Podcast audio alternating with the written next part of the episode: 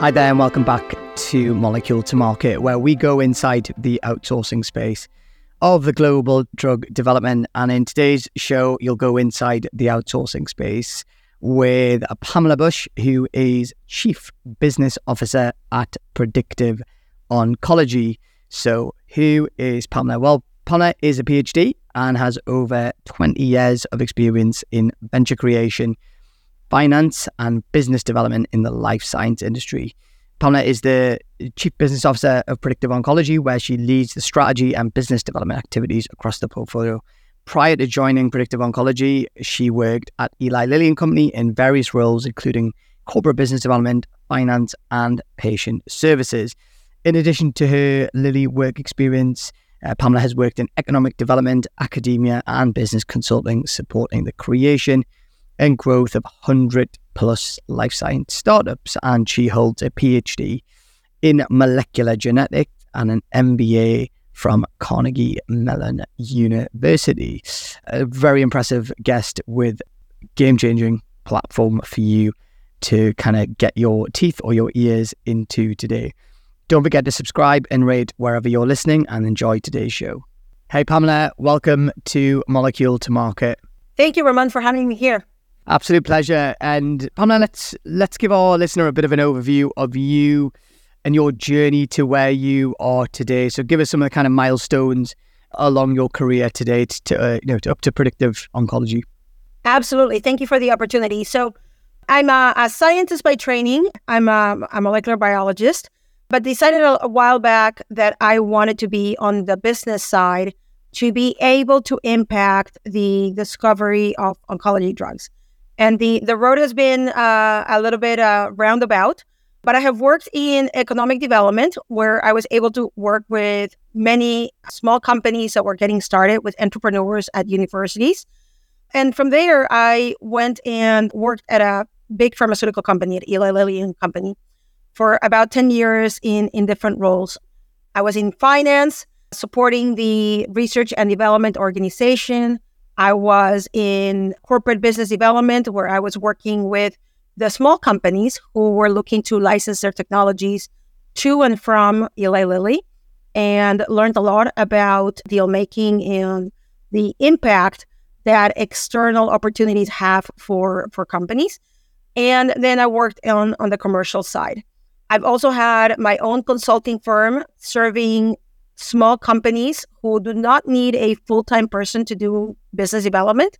So I work with those companies, helping them reach those bigger organizations that they may want to do, do deals with. And uh, about almost two years ago, I joined Predictive Oncology for the opportunity that Predictive Oncology has to impact the way that oncology drug discovery is done and how it can help other companies that are looking to move forward their oncology pipelines. Thank you for that. And we'll come back to predictive oncology. Obviously, we'll spend a significant amount of time talking about the organization and, and what you guys do.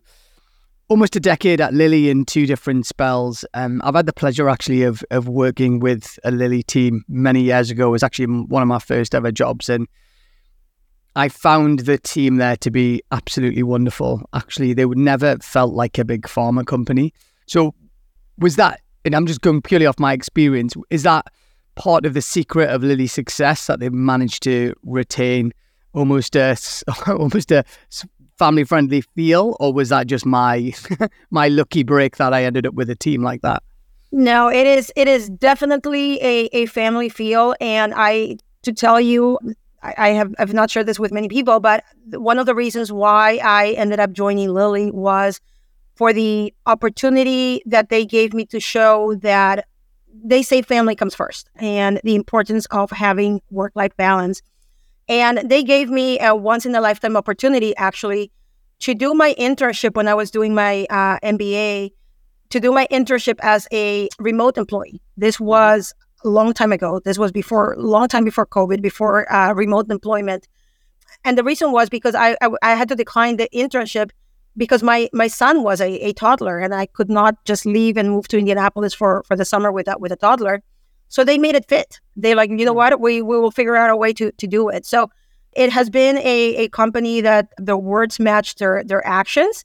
And there's a good team of people who have been there for a long time. And people don't rotate a lot in and out of Lilly. And that creates that consistency. And I think that the the brilliance of the scientists and the portfolio that they have put together for molecules is just absolutely outstanding. So I have great faith in the work that my fellow colleagues at Lilly are doing. Yeah, isn't that amazing just to see how ahead of their time that business was in terms of you know engaging with a remote worker with a young family. You know, it's so so common these days, Pamela. But you know, you know, however many years ago it was, it was probably incredibly uncommon for anyone to. You know, it was like, oh my God, somebody's working from home. What are they working on? you know, it was just like a, an absolute lack of trust, but it's incredible. And uh, I want, I want to double click on something that you said. You actually said it a couple of times in your introduction, which was the phrase deal making. And obviously, given your experience, you've you've built a great experience in deal making and, and what goes within that. As you reflect back on your time at Lilly and the types of deals you were doing at a relatively, I suppose, a you know young part of your career in terms of where you were uh, in terms of versus now. What what were some of the key lessons that you learned on that journey in terms of if we deal making is clearly a very broad subject, but what are some of the key lessons that you learned back then that are still core to the way you think about doing deals today?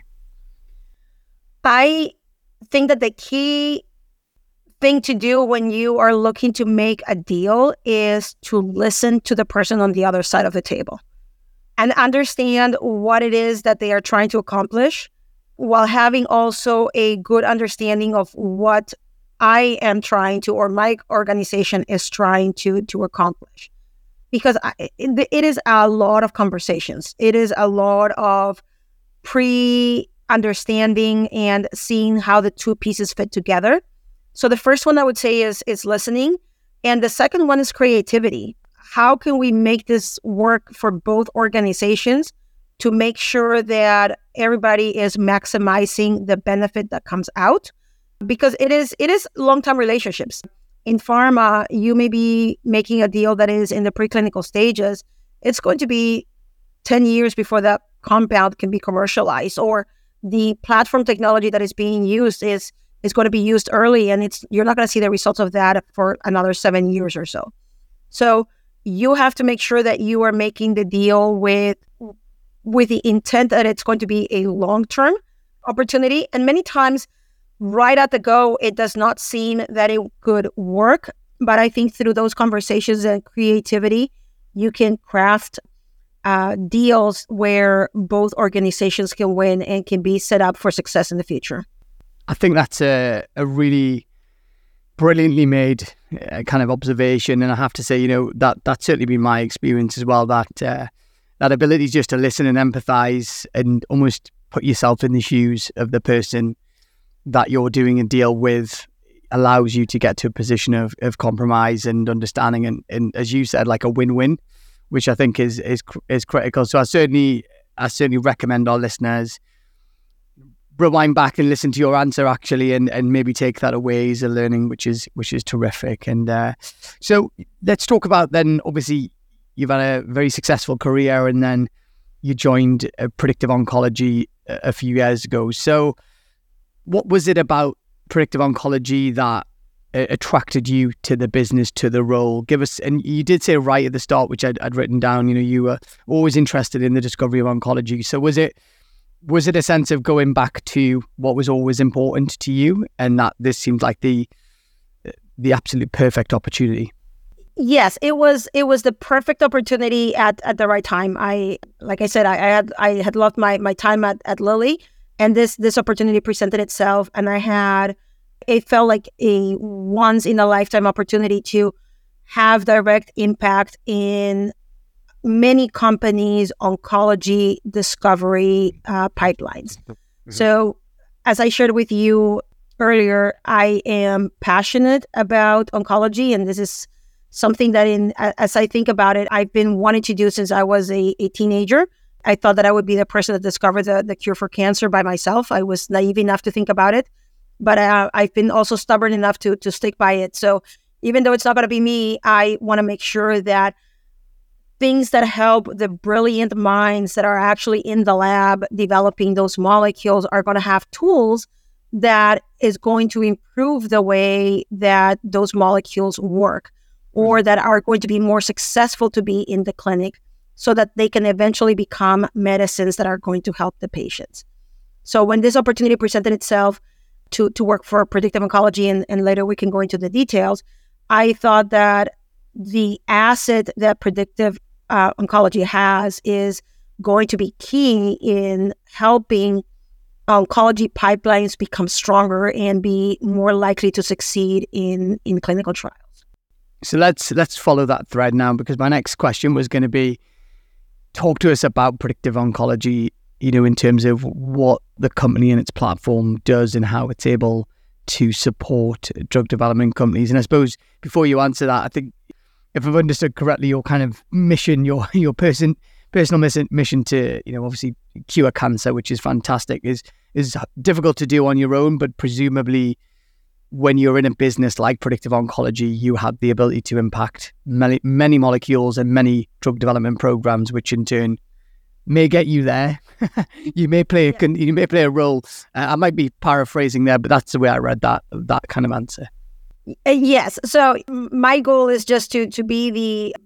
I, I don't know. I, I think that all of these opportunities with with companies, it is throwing a little pebble into into a lake and just seeing the ripple effect and that that ripple may not be a medicine until many many years later but i think that there's always the opportunity to make things better so predictive oncology is a, a company that serves organizations working on in drug development and we have two two main arms that are that are doing that one is with respect to formulations we have technology that can help formulate large molecules, peptides, proteins, antibodies, any combination of, of, of bigger molecules that are harder to formulate so that they can then be given to a patient in, in a reasonable volume, in a reasonable uh, dose. And, and those can be hard sometimes because you can have a, a right molecule, it just cannot be formulated.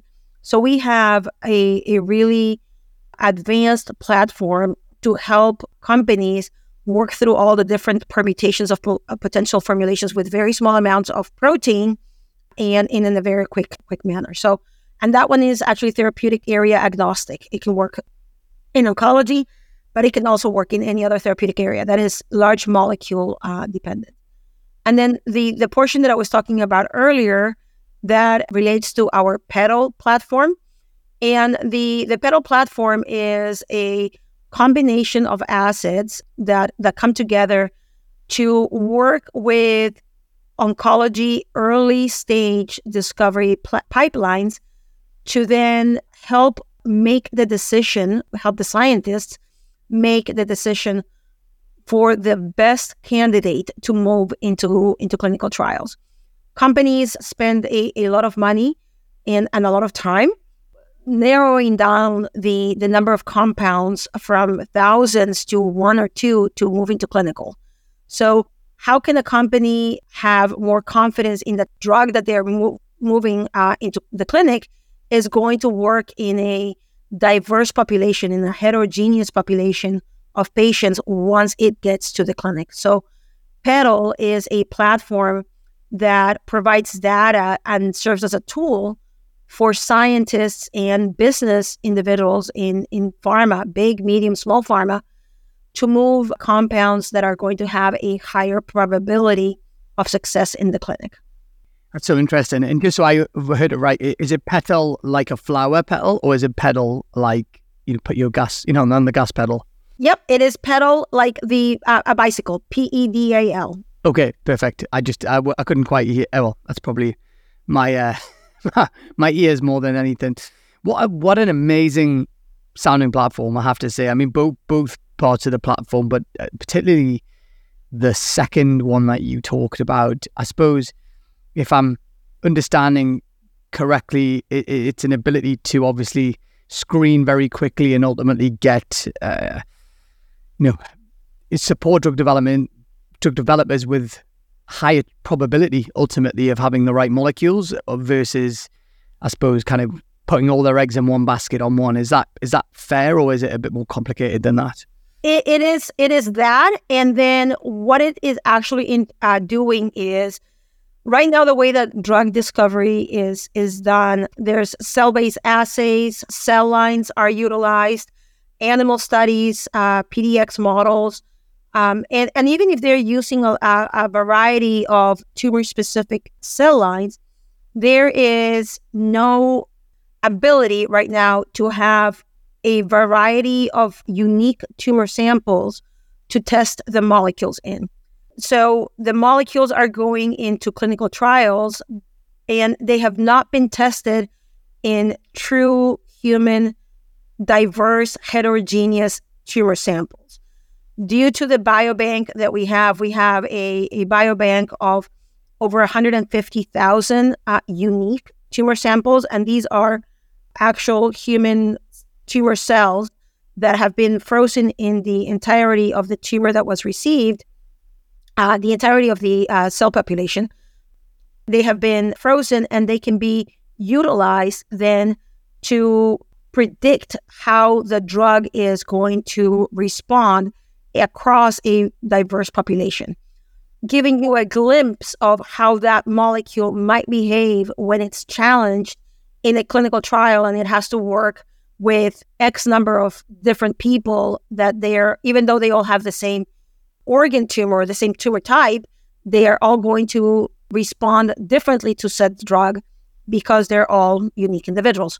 So this gives you a glimpse. It may also transpire that a lot of the drugs are failing before they get to the clinic, but that's a good thing, right? Uh, we want to make sure that companies are able to make that decision of which one to to move forward that uh, commercial decision of which one is going to be the strongest and for which type of tumors sooner rather than later fascinating really really interesting business model and you said 150,000 plus database of cancer tumors which I don't have much to put that against but it sounds like a heck of a lot and I presume you guys use some AI technology or machine learning within the business to help you I suppose, do all of the, yes. the work and yeah. the screening that you do. That would be my guess anyway. Absolutely. So yes, the the other component of PeDAL is the active machine learning engine, and that is what helps with with the predictions. Because otherwise, it would be incredibly time consuming and resource consuming to test every single permutation. Because um, should a company give us a, a hundred compounds that they're trying to evaluate, and we are looking to do a hundred or two hundred uh, different tumor samples from different tumor types. And if you run all of those experiments in the lab, uh, it can be sheer resources that are poured into that. But we can also be be smart about it and utilize this active machine learning uh, engine and feed it the information about the molecules and then also provide the features about the specific tumor samples that are being utilized in, in the campaign, as well as how did each of those samples respond to previously tested drugs, standard of care, and so on? And how did they respond to those drugs? And based on the new drug that it may that it has never seen before, and the structure of that drug, predict how the, the, the tumor is going to respond to that new drug.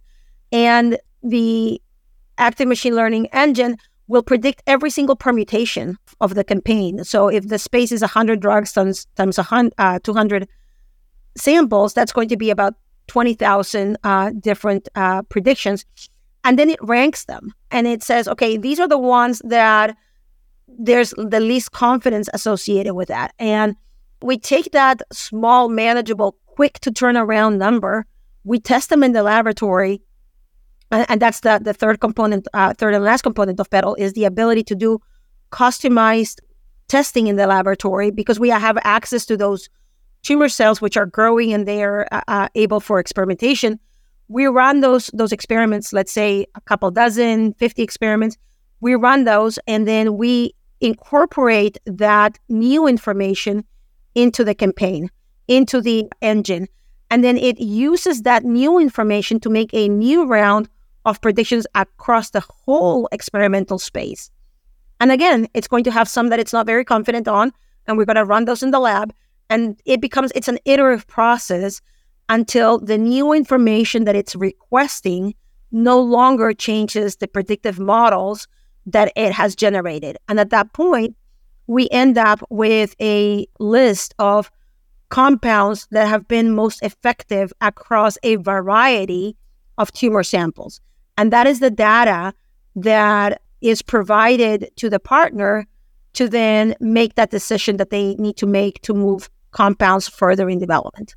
Wow, it's uh, it's an incredible, incredible piece of technology. And you, you, I, I suppose this is just from my own understanding. If the way you describe, you know, a, hundred potential compounds, a couple of hundred experiments, you know, you said that that's often would be done manually. Oh, well, sorry, is, is is my assumption that historically that would have been a manual process, whereas what you guys are doing is obviously using, uh, you know, active machine learning, kind of in combination with artificial intelligence to take a lot of that heavy lift away, or does it just I suppose, obliterate what is out there at the minute in terms of you would obviously use this platform in exchange for the the old school way of doing things, which would be those kind of manual processes. Is that is that is that? I mean, maybe I've misunderstood it, but that would be my uh, takeaway. So there's a lot of work that is done uh, manually in in earlier stages when you're, and it's actually not manual because at this point it's it's high throughput and it's uh, somewhat automated, but every single combination needs to be tested.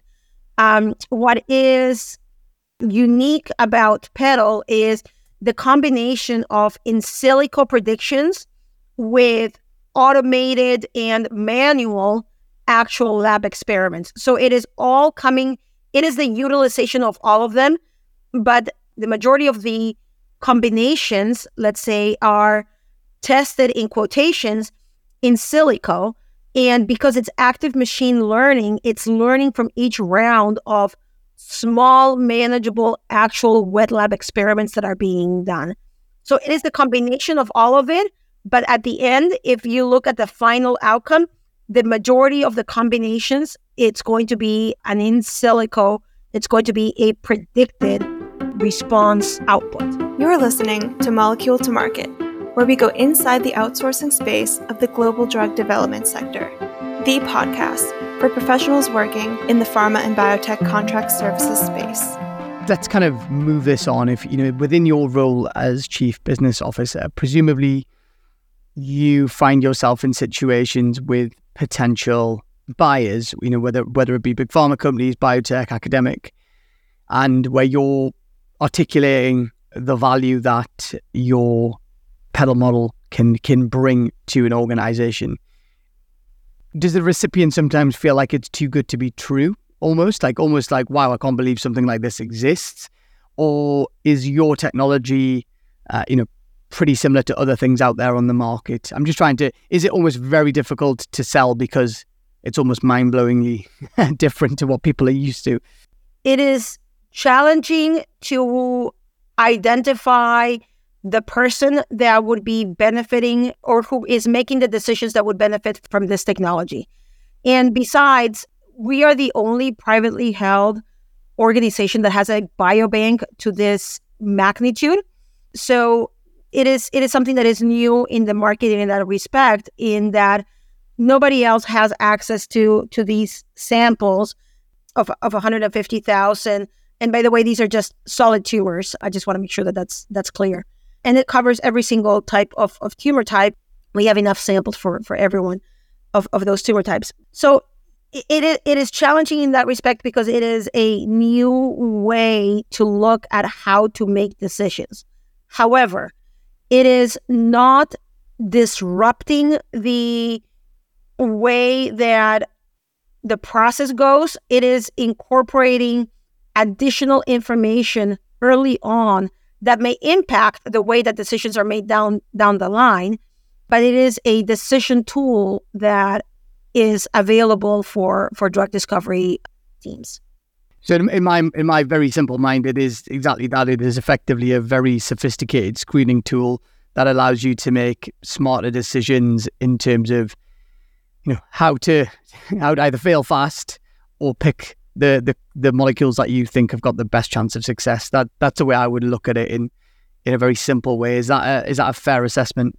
It, yes. What I would add to that is that it is incorporating something that has not been incorporated before, And that is the ability to get a glimpse of how the drug is going to work against a heterogeneous population before it goes into a clinical trial.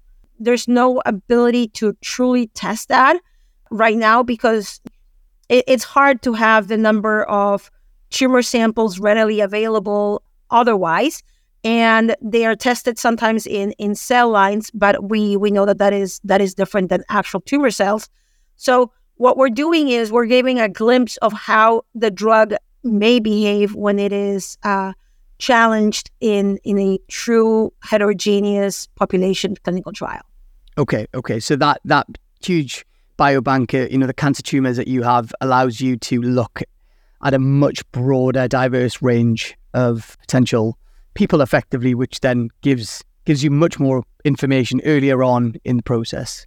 Exactly. Yes because not only are you going to know that your drug is killing the cell that it has to, that it it has the right toxic profile, maybe that it has just all of the right profile. You're still going to need to do all of that work, but you're also going to know that hey, by the way, this molecule works on 68% of, for example, pancreatic cancer tumor samples that it was exposed to. So you can start to gain an understanding of how that molecule would behave when it gets into into a clinical trial. And and by the way, you can also go back and look at what are the samples that actually responded positively to your drug and try to understand what might be some of those biomarkers if that is a strategy that the company is looking to go to because that definitely would increase the the value of the molecule. It would in- impact the way that you design a, a clinical trial. So there's there's a lot of opportunities to understand more about your molecule, therefore increasing the probability of success of that molecule to enter a clinical trial and come out as a medicine. Which again, hopefully addresses and accomplishes your original uh, mission of helping cure different types of cancer, which is which is incredible that this platform will will assist companies in getting there uh, safer and quicker. And I suppose, you know, since this technology has come onto the market, I appreciate you can't talk about specific clients or projects or anything like that, but what what's been the general feedback from from companies that have utilized the technology so far? If you're able to share that, uh, Pamela. So we are working right now. We have a collaboration with the Cancer Research uh, UK, and we have a project that is ongoing right now we're working on a program that they have, and we are working through the initial stages of, of that program. We anticipate that this is going to provide them the insight that they need to make those decisions of from the molecules that they are providing, which one is going to be the most successful to be uh, to become a medicine, and therefore, as they realize the value of having this information early on, then that it becomes a part of the process of how drugs are discovered and developed a, as part of their their pipeline. We are working through through different uh, with different companies to identify projects that are key at the right stage to be able to benefit from from this platform. So so far the the feedback has been we we want to see how this work. Some cases we want to see more information because it is it is a little bit different of from the way that that things have been done. But I'm I'm confident that the value that it's going to bring to to companies by increasing that probability of success is is definitely going to outweigh the uh, the resources that it takes to to get the campaign going. And as someone you know who has donated several times to, to Cancer Research UK through different different mediums. It's great to hear you're working with such a incredibly well respected organization. And I did notice this as well on your on your investor website some of the customers and partners that you have worked with are you know seriously impressive. And so you know I certainly encourage people to to have a look at some of the work that that you guys that you guys do in some of the big pharma companies and uh, types of CROs that you work with, which is really great uh, given given the nature of what you guys do. And if I understand correctly, you guys, is obviously given the investor pitch, are a, a you're a Nasdaq listed company. So, how did talk me through as chief business officer? How does that impact your day to day? Does it have any impact, or appreciate you can't you know go go saying things in the market that could be you know impact share price and all that kind of stuff, but uh, does that have a huge impact on your role day to day, or is actually is it quite similar to things you've done in the past, where you know you're deal making and having conversations with people, you know, obviously under CDAs, or does it make things more complicated for you? I, I would say that it, it, it ebbs and flows. Having worked for for private companies and having worked for for public companies in the past, I think that it it, it depends on, on on the day or it depends on on what's going on. What is unique about predictive oncology is that it is a small public company.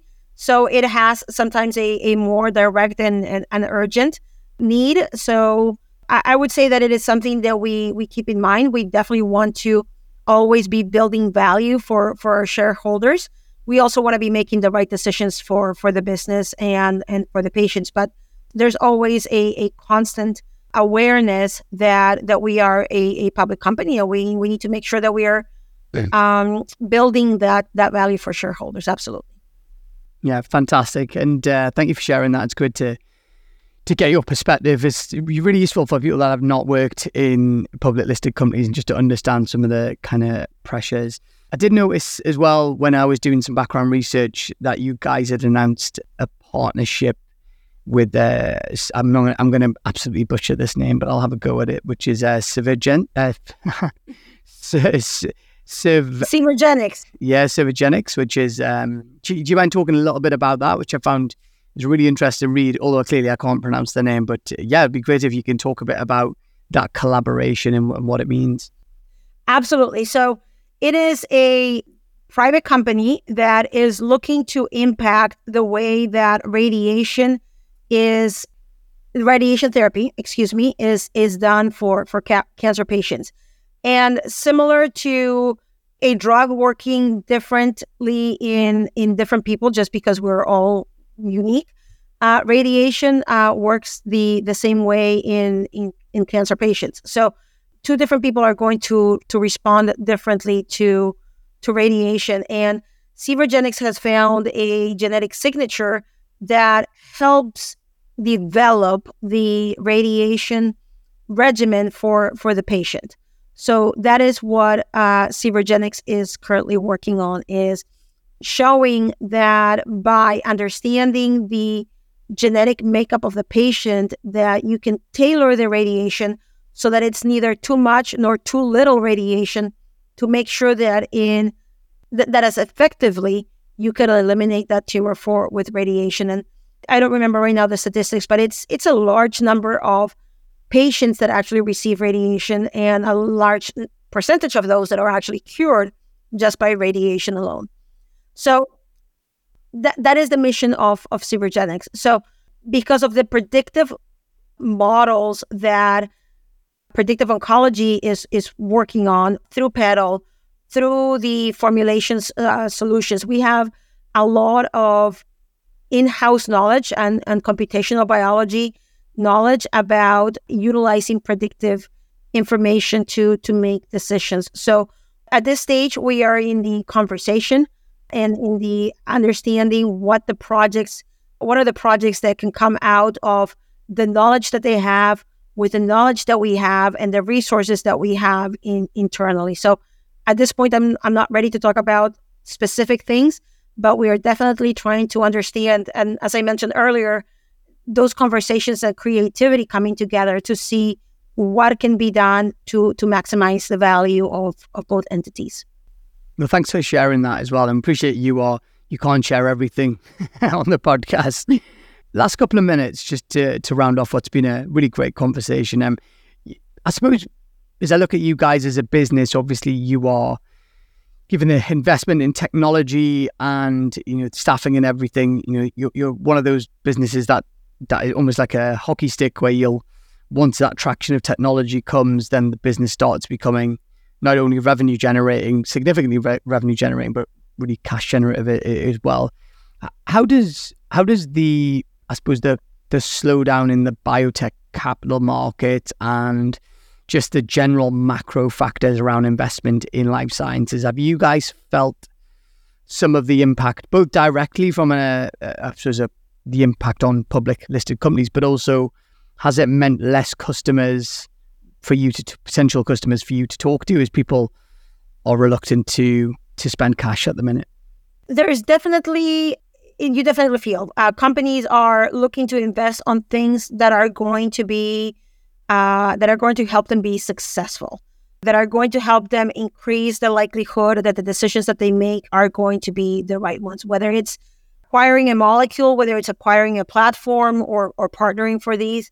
So the value that we bring to to the companies our value is that we with a relatively small investment companies are going to be able to make those decisions to identify which are the molecules that are going to be stronger. So yes there is an, an investment to to work with us however the value that it brings is that possibly less clinical trials are going to be are going to be run or more trials are or more molecules are going to be moved into into clinical trials that can then become medicine. So j- just to give you an idea the probability of success of a molecule is a way in which molecules are or in which uh, excuse me portfolios are managed and and companies are always looking okay which are the molecules that are coming up for the next stage of development? Which investments do we need to make? And then there's a probability of success of those molecules. And as you can imagine the, the molecules with the, the highest probability or the molecules that have the the biggest commercial opportunity are the ones that are going to be moved into into development. Because it's an expensive decision that candidate uh, selection decision.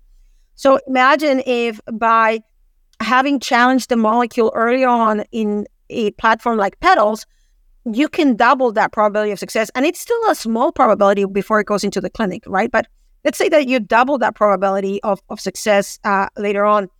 That means that you can confidently be running half of the clinical trials to find the right tumor type for, for that molecule before you, you end up with, with, a, with a medicine. Or the flip side of that is if you have double the probability of, of that molecule or of all of your molecules, that means that you can take for the same amount of investment for a company, you can take two molecules and you're going to end up with two medicines at, at the end. So it, it is a probabilities and numbers decision. And I think that we have, we provide that opportunity and that value to increase that probability so that then the decisions, the very costly decisions and the long term decisions of doing clinical trials later on is going to be a more robust uh, decision. It's an investment, but it's ideally a long term savings and even probably of, of time and money. It definitely feels like that, certainly from what, what you've what you've talked about today, and that kind of investment up front. If you end up with two very very strong looking molecules, your chances of getting investment for your next milestone for a biotech company, for example, is going to be a lot higher than having one lead candidate that hasn't doesn't have the robustness, robustness of data sitting behind it, and that's probably the thing that would make investors more nervous. So, uh, Pamela, we are we are up on time, and I have to say I've really enjoyed our conversation today. Um, this is a slightly newer world for me. It's not an area of expertise I, I certainly am. Hence, the, hence all the uh, the silly questions. But I'm glad I asked them because I suspect a lot of our listeners, this is an area that they're not uh, familiar with. So, in, obviously, when you bring such an innovative, game changing technology to the market, it requires someone like you to articulate and explain it in a way that people can understand, which I think you've done so expertly well. So, thank you, thank you for bringing your story and telling us about predictive oncology. It was delightful to to talk with you, Raman, and thank you so much for the opportunity to to share more information about PeDAL and the the work that we're doing to to help ultimately patients. So that was Pamela Bush, PhD, who is Chief Business Officer at Predictive Oncology. You can probably tell from the types of questions that I asked that this was an area of drug development that is certainly not my area of expertise. So you probably saw the super curious part of me trying to get my head around this uh, incredible platform and how it can potentially impact drug developers in the future. I think it credit to Pam Pamela sorry for the manner in which she was able to explain exactly what the business does and how it uh, creates value for drug development companies um, in in such a great great way. Uh, some of the things that, if, as I reflect back on today's episode, that I took from it, I mean, the deal making learnings uh, learned primarily at her time at Eli Lilly, I thought were were timeless, really, in terms of thinking about you know listening, empathy, and just being on the same side as the other person when doing a deal, and that often leads to, to better outcomes. Uh, you know, previous guest on here was uh, the brilliant uh, author of Same Side Selling, Ian Altman, who uh, I recommend you go back and listen to that podcast or pick up that book because it very much aligned to to Pamela's view.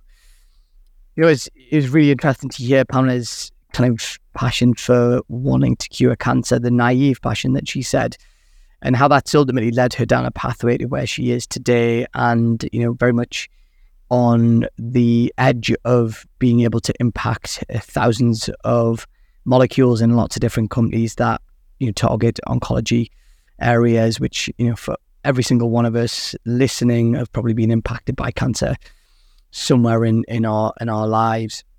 You know, as I tried to get my head around the various parts of the predictive oncology business, I thought it was uh, really insightful to just explain how the kind of active machine learning iteratively, iteratively works uh, in terms of screening molecules and and also uh, you know as part of that as well how AI is being used, which again is such a topical issue. And you know, Pamela talked about how it's going to help companies fail quickly, and you know, I suppose select molecules that are more likely to have success. And as we got towards the back end, I think the impact of that in terms of funding uh, and data readout is uh, incredibly, incredibly powerful.